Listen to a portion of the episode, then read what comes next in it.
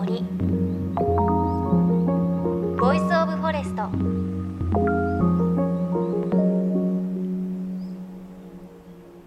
おはようございます。高橋真理恵です。9月も終盤10月に入るということでね涼しくなってきましたしなんか10月入るとあ今年もう終わりが見えてきたななんて感じがしますがだいぶ涼しくなって夜窓を開けて今寝ているんですがここ数日ちょっと驚いたことがあって寝ていて朝方6時6時半ぐらいにトントントントントントントントントントンっていう音が庭の方から聞こえてきてあの祖母もいるので我が家。ああ祖母が早起きして庭仕事始めたかと思って。でもすごいトントントントントントントントントンが早くて。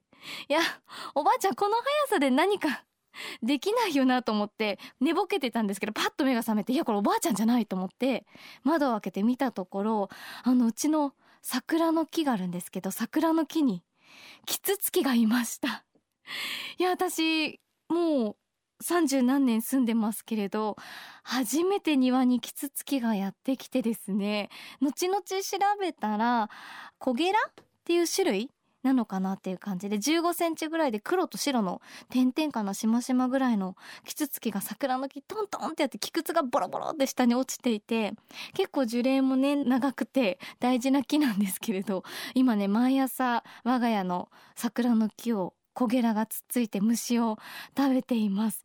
いやうちの庭タヌキが出てリスが出て都内ですけど キツツキが出たので最終的にちょっと次はフクロウぐらいが来て夜ほーって鳴いたら完璧だねなんてこと家族と話してたんですが ね都内にお住まいの方キツツキいますか？私初めてなんですっごくびっくりしました。さあ JFN38 局を結んでお送りします。命の森 Voice of Forest。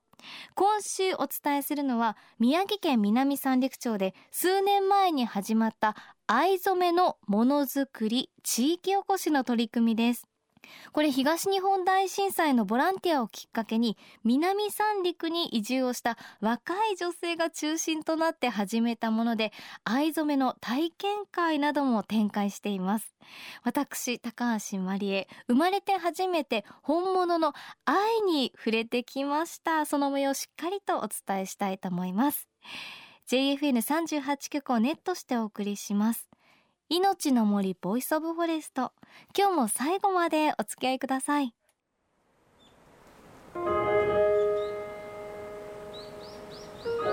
命の森 Voice of Forest。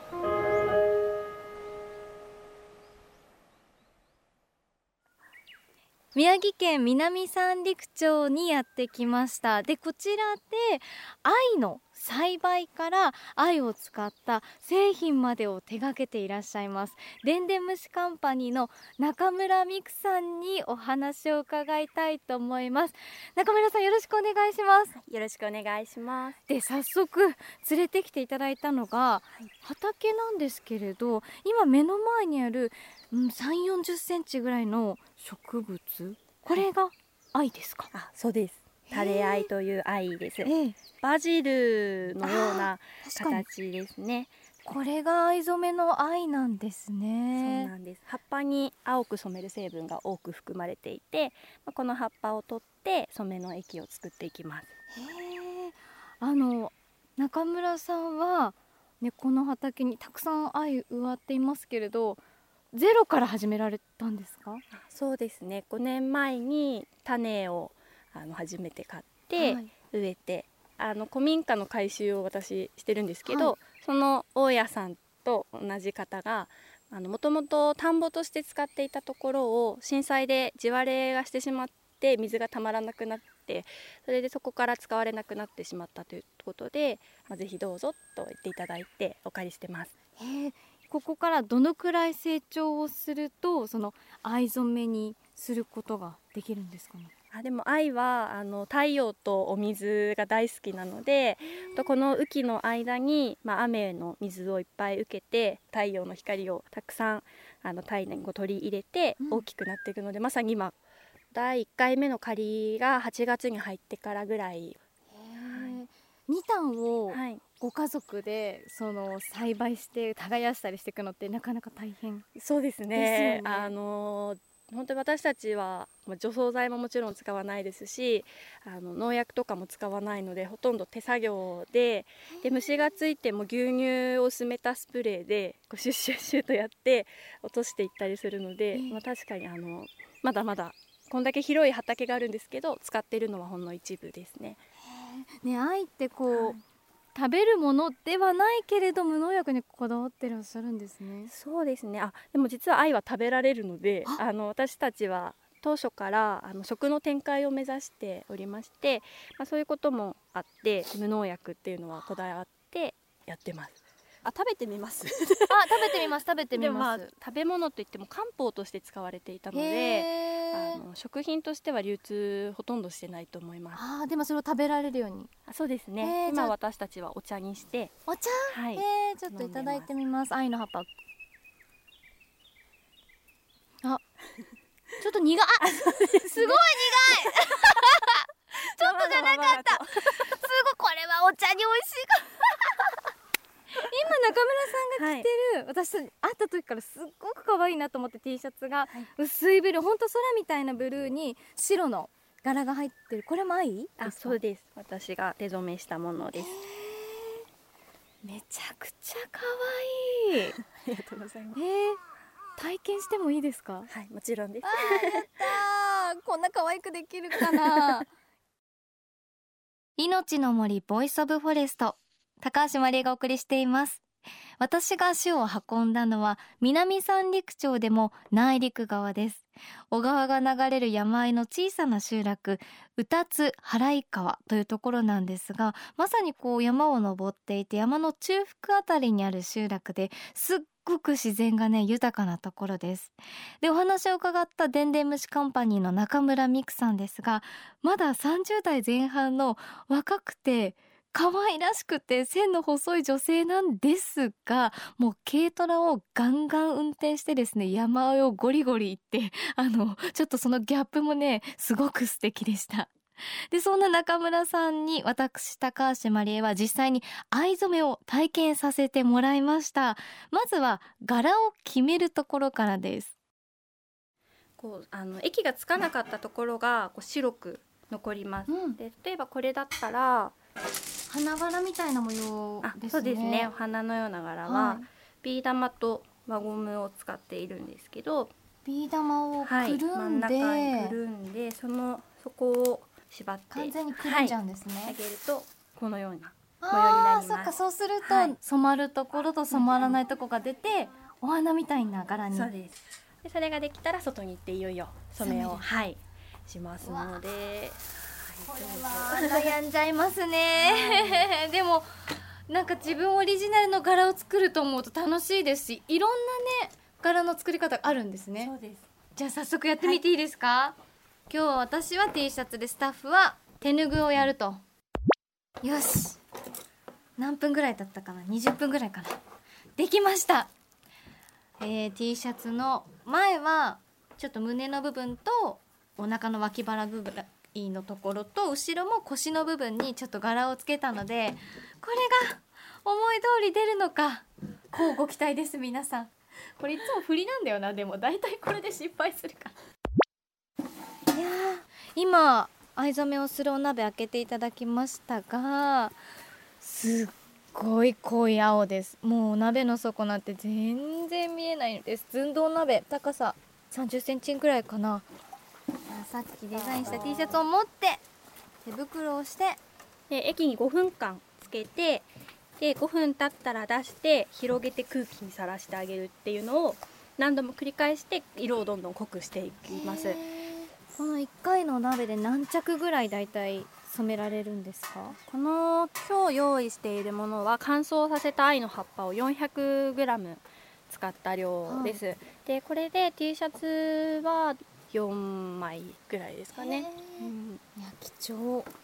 400g で4枚藍も一番狩りがやっぱ一番染まって2番狩りになるとちょっと淡くなってであと花も咲くともより染まらなくなるのでそういう状態でも全然違うんですけれどはい準備ができたので。はい。ではさっき言った要領で入れていってください。今ギュッと絞ったねあの T シャツを私持っていますがこれをお鍋の中に入れます。で空気を抜いていくということで。豆乳。ああったかい。でここでギュギュギュギュ握って泡を出していきます。酸化をね防ぐためということで。あ聞こえます？めっちゃ T シャツから空気が出てきます。ギューッと抜き終わったらお鍋から T シャツが外にね空気触れないようにだからもう全く見えない状態手探りで今私ぐちゃぐちゃになった T シャツを開いています。あこれ襟かな。5分経過しました。はい。では取り出していきます。はい。T シャツを探します。あった。取り出しまして。はい。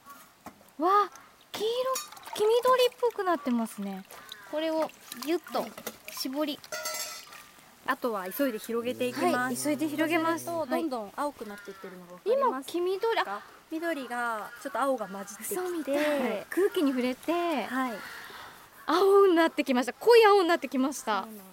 藍染めはこの空気にさらす作業が本当に大事な作業の一つなのでこう模様をつけたところとかは、こうクシュクシュっとなってたりするのでそういうところを手や指で広げながら空気にさらしてあげます。うわあこの調子こいていっぱい洗濯バサミをつけたところが伸ばすのが大変で苦戦しています。えー、どんどん色変わりますね。濃くなってく。今の感情言っていいですか？可愛くて可愛くてしょうがない。ねえこんな T シャツを可愛いなって思ってめでてるの初めてかもえー、藍染めは3回色が変わります。あの今緑から青に変わりましたよね、で今度あの川に行って洗うと実はこの青さがもうちょっと鮮やかになります。でそしてそれを乾かすとちょっと色が落ち着いてでその3回色が変わりますね。今最終工程というか川に行く前ですけどもうインディゴブルーっていうかデニムみたいな色してて。えー、どうなるんだろう。想像つかない。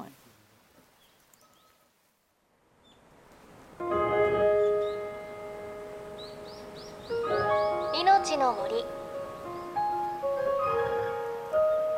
Voice of Forest。